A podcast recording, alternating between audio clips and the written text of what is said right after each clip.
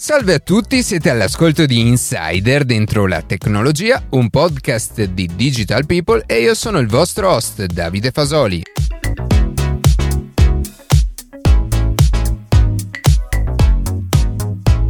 Oggi vedremo che cos'è la PEC o posta elettronica certificata, in che cosa è diversa da una mail tradizionale e come verrà sempre più utilizzata per ricevere le comunicazioni dalle pubbliche amministrazioni e non solo. Prima di passare alle notizie che più ci hanno colpito questa settimana, vi ricordo che potete seguirci su Instagram a chiocciola dentro la tecnologia, iscrivervi alla newsletter e ascoltare un nuovo episodio ogni sabato mattina su Spotify, Apple Podcast, Google Podcast oppure direttamente sul nostro sito.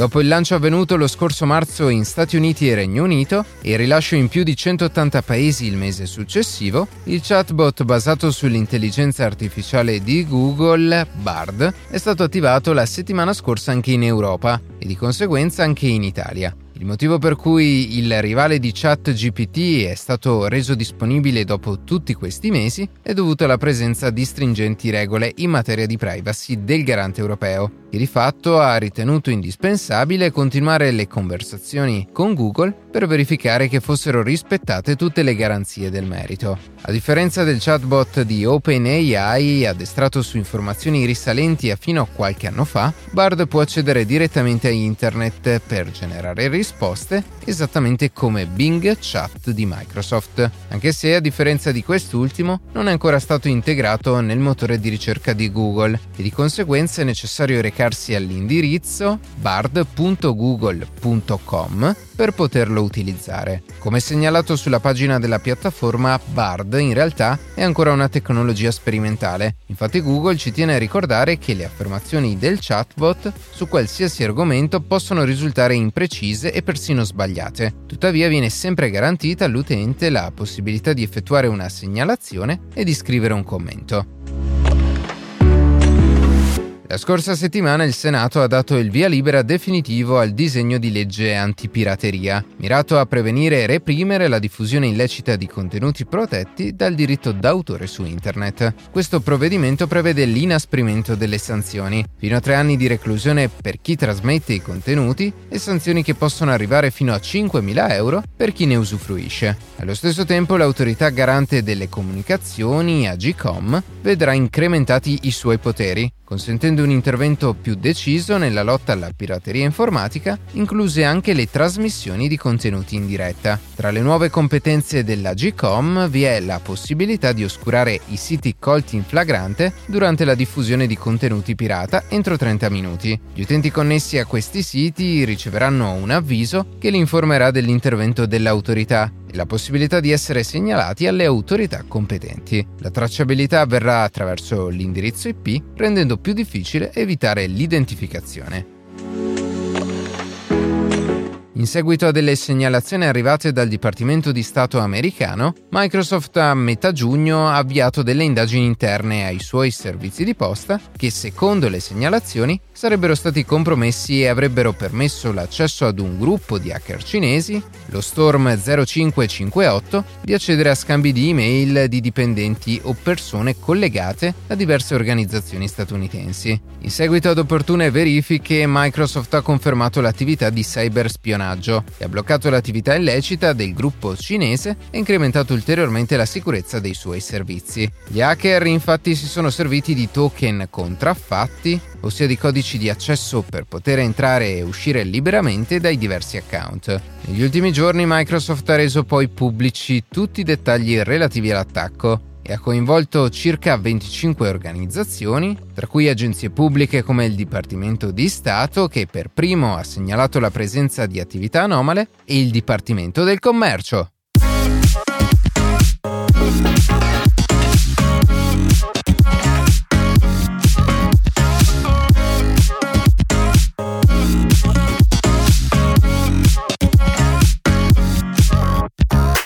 Dal 6 luglio di quest'anno è ufficialmente attivo in Italia l'INAD, l'indice nazionale dei domicili digitali. Ossia un indice consultabile pubblicamente sia dai cittadini che dalle aziende e pubbliche amministrazioni, che mostra gli indirizzi PEC dei cittadini o dei liberi professionisti che si sono spontaneamente registrati al portale. In questo modo le pubbliche amministrazioni potranno inviare le comunicazioni ufficiali come rimborsi, detrazioni o multe direttamente all'indirizzo PEC del cittadino, risparmiando sulle spese di spedizione e riducendo l'utilizzo della carta. Il cittadino, così facendo, invece, non avrà modo di perdere o non ricevere le comunicazioni a causa di ritardi o errori nella consegna e inoltre potrà accedere a tutte le comunicazioni ricevute ovunque, anche se non è a casa. Ma perché si è deciso di utilizzare proprio la PEC e non ad esempio l'app IO o le mail tradizionali, che fra l'altro sono soluzioni gratuite? La motivazione sta proprio nel funzionamento della posta elettronica certificata, che, proprio come suggerisce il nome, riesce a rispondere a diverse esigenze di sicurezza, privacy e garanzia dell'autenticità del mittente e del destinatario, e di conseguenza ha un valore probatorio. Tant'è che il suo utilizzo attualmente è obbligatorio per imprese, partite IVA, liberi professionisti o associazioni per scambiare comunicazioni ufficiali e firmate tra altri professionisti o pubbliche amministrazioni, ricevere fatture o spedire digitalmente raccomandate con ricevuta di ritorno. E tra l'altro, e forse in pochi lo sanno, la PEC è stata inventata e viene utilizzata solo in Italia, ma proprio per le sue caratteristiche è stata adottata anche a livello europeo con la cosiddetta REM, Registered Electronic Mail, andando a creare uno standard valido per tutta l'Unione Europea che integra le identità digitali dei cittadini, come SPID o CIE nel caso dell'Italia, aggiungendo così un livello di certificazione ulteriore sul mittente e renderà inoltre obbligatoria l'autenticazione a due fattori per incrementarne la sicurezza. Nella puntata di oggi dunque andremo proprio ad approfondire il tema della posta elettronica certificata, andando a vedere come e quando è nata e cercando di capire anche dal punto di vista tecnico come funziona e come è diversa da una mail tradizionale. Iniziamo dunque ripercorrendo la storia della PEC, per poi approfondire il funzionamento tecnico. L'idea della posta elettronica certificata nasce infatti 20 anni fa, nel 2003, quando con una legge viene introdotto il concetto di innovazione tecnologica nella pubblica amministrazione, in cui tra le altre cose viene posto come obiettivo l'uso della email per quanto riguarda lo scambio di comunicazioni tra pubbliche amministrazioni e privati. Le regole tecniche per quanto riguarda la gestione delle email poi sono state definite due anni dopo, con il DPR 68 del 2005, dove vengono identificati i tre soggetti principali che permettono lo scambio di email certificate. Questi sono il mittente, il destinatario e un terzo soggetto che è il gestore del servizio, che si occupa appunto di garantire il corretto funzionamento e di certificare lo scambio delle comunicazioni. A differenza di un'email tradizionale dunque dove il gestore può ad esempio essere Google per Gmail o Microsoft per Outlook, che però si limitano solo a ricevere e inviare email, eventualmente applicando filtri per lo spam, nel caso della posta elettronica certificata i gestori hanno un ruolo centrale fondamentale, ossia quello di garanti, che firmano e assicurano che le email vengono consegnate e ricevute intatte. Per questo motivo i garanti sono tenuti in un registro, gestito attualmente dall'Agenzia per l'Italia Digitale, che verifica che i vari gestori abbiano le caratteristiche minime necessarie per poter garantire un servizio sicuro e perfettamente funzionante. Alcuni di questi garanti al momento sono Aruba, che è di gran lunga il servizio più utilizzato e conosciuto per la gestione della PEC, ma anche Team, Poste Italiane o Register.it. Sempre nel 2005 poi vengono definite le regole tecniche di funzionamento della PEC e successivamente viene effettivamente riconosciuta la validità probatoria paragonando la posta elettronica certificata a una comunicazione postale come la raccomandata con ricevuta di ritorno. Nasce così la PEC, negli anni successivi questo tipo di email viene utilizzata inizialmente per scambi tra pubbliche amministrazioni, ma poi diventa sempre più diffusa in seguito ad ulteriori leggi che obbligano imprese, partite IVA e liberi professionisti a comunicare il proprio indirizzo certificato al momento della registrazione nel registro delle imprese, in modo da essere consultabile liberamente grazie all'Indice nazionale degli indirizzi di posta elettronica certificata INIPEC che è stato sostituito e integrato dall'INAD di cui abbiamo parlato nell'introduzione. Ma come avviene quindi da un punto di vista tecnico lo scambio di email tra due PEC? In che modo è possibile garantire l'autenticità e la sicurezza delle comunicazioni e certificare emittenti e destinatari? In breve, il flusso è abbastanza semplice ed è in tutto e per tutto paragonabile all'invio di una raccomandata. Quando inviamo una PEC verso un altro indirizzo, sempre di posta certificata, infatti, il messaggio e tutte le informazioni vengono racchiuse in una busta di trasporto virtuale, così come nel caso di una raccomandata il messaggio viene inserito in una busta fisica. Successivamente il gestore dell'email firma elettronicamente la busta di trasporto per poter garantire la provenienza, la marca temporale e l'inalterabilità del messaggio. Facendo sempre il paragone con l'invio postale, anche in questo caso questo passaggio lo possiamo paragonare al timbro o alla marca da bollo che l'ufficio postale applica alla busta prima di inviarla. Una volta spedita, il gestore della PEC del destinatario verifica automaticamente che la firma applicata alla busta sia valida e sia di proprietà di un gestore PEC autorizzato e che il contenuto non sia in alcun modo stato alterato durante l'invio. Una volta fatto ciò, il messaggio arriva al destinatario, che lo vede al pari di una email tradizionale e viene inviata al mittente una ricevuta di consegna, sempre firmata e autenticata indipendentemente dal fatto che l'email venga letta o meno anche se alcuni gestori implementano anche la conferma di avvenuta lettura. Tornando al paragone con l'invio per posta fisica, una volta consegnata la busta al destinatario, l'ufficio postale spedisce una ricevuta di ritorno al mittente. Tuttavia, e qui c'è una differenza importantissima con la posta elettronica certificata, nel caso dell'invio per raccomandata il contenuto della busta non è verificato e quindi potenzialmente potrebbe essere stato manomesso nel tragitto. Problema che invece, come abbiamo visto, nel caso della PEC non si verifica, oltre ad altri diversi problemi legati all'invio postale come i ritardi di consegna, lo smarrimento di buste o la consegna ad un indirizzo errato o non più aggiornato, nel caso ad esempio di un cambio di residenza o domicilio. Ovviamente, meglio specificarlo, tutte queste garanzie come la validità legale dello scambio tra i messaggi le abbiamo solo nel caso dell'invio da una casella di posta certificata verso un'altra casella di posta certificata. Rimane da approfondire un'ultima questione a questo punto, ossia come la PEC o la firma elettronica possono garantire la sicurezza e l'inalterabilità del messaggio. E qui viene in aiuto la crittografia e in particolare un paio di concetti che abbiamo trattato anche altre volte in diverse puntate, ossia il concetto di hash, che abbiamo spiegato ad esempio nella puntata come minare il Bitcoin e perché non ha senso farlo, e il concetto di chiavi crittografiche pubbliche e private che invece abbiamo spiegato nella puntata Tor e Mysterium VPN per navigare il web anonimamente. Come spesso accade infatti in informatica si tende a riutilizzare spesso protocolli e standard già esistenti e consolidati, piuttosto di inventarne di nuovi da zero. Quello che succede quindi è che quando viene inviato un messaggio via PEC, viene creata un'impronta dell'intero contenuto dell'email, compresi i metadati come emittente, destinatario oggetto e così via,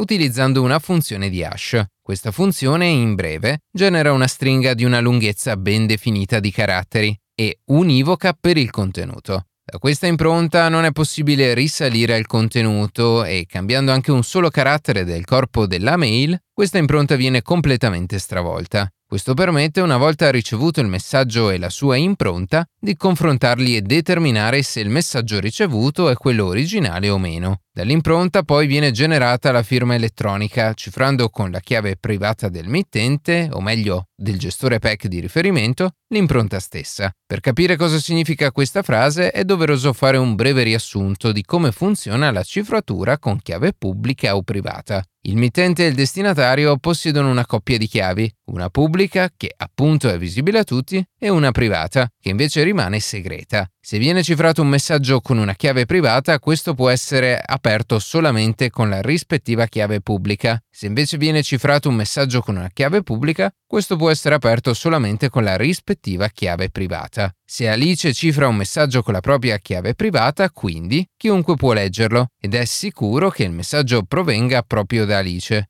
Al contrario, se un messaggio viene cifrato con la chiave pubblica di Bob, nessuno potrà conoscerne il contenuto, ad eccezione di Bob. Combinando chiave privata di Alice e chiave pubblica di Bob, garantiamo l'autenticità di mittente e destinatario e nessuno oltre ai due interlocutori potrà leggere il contenuto del messaggio. Tornando alla mail certificata, dunque, ora abbiamo l'email con il suo contenuto e la sua impronta cifrata con la chiave privata del mittente e che quindi ne certifica l'autenticità. Come dicevamo poco fa, viene quindi generata una busta virtuale che contiene l'email, la firma e il certificato pubblico del mittente, che contiene anche chi ha emesso il certificato, che può essere un garante pubblico come l'Agenzia per l'Italia Digitale. Infine, il tutto viene cifrato con la chiave pubblica del destinatario, che quando riceve l'email gli basterà aprire con la propria chiave privata, verificare la validità del certificato pubblico del mittente e usare quella chiave per decifrare la firma elettronica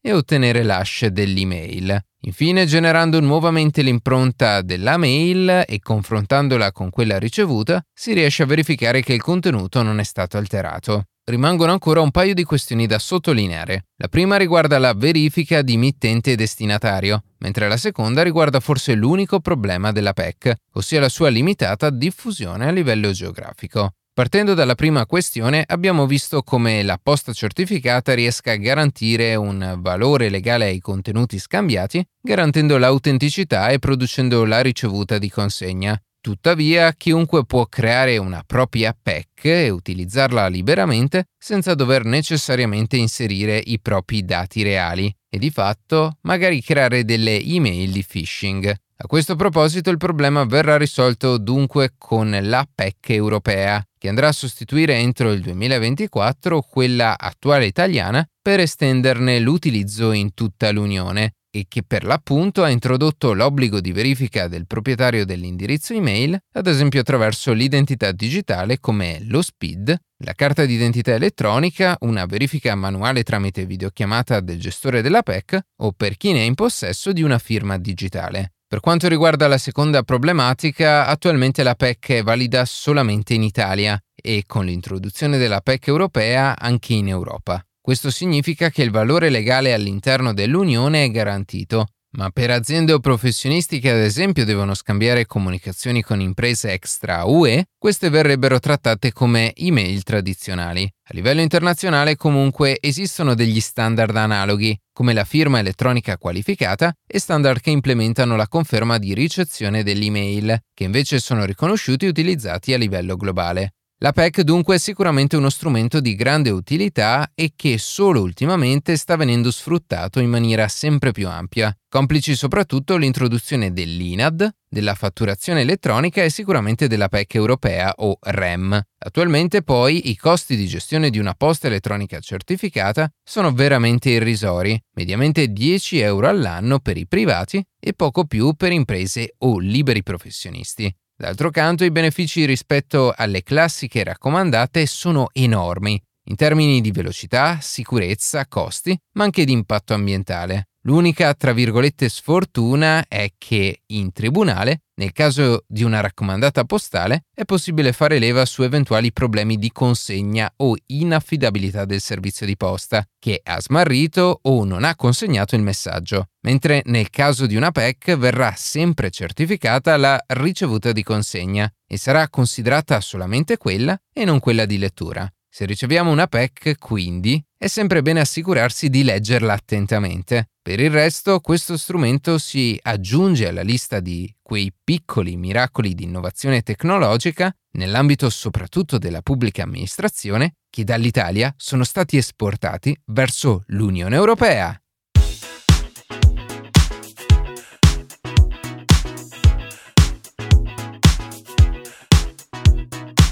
E così si conclude questa puntata di Insider dentro la tecnologia. Io ringrazio come sempre la redazione e in special modo Matteo Gallo e Luca Martinelli che ogni sabato mattina ci permettono di pubblicare un nuovo episodio. Per qualsiasi tipo di domanda o suggerimento scriveteci a redazione chioccioladentrolatecnologia.it, seguiteci su Instagram a chioccioladentrolatecnologia dove durante la settimana pubblichiamo notizie e approfondimenti. Qualsiasi caso nella descrizione della puntata troverete seguirete tutti i nostri social. Se trovate interessante il podcast condividetelo che per noi è un ottimo modo per crescere e non dimenticate di farci pubblicità. Noi ci sentiamo la settimana prossima.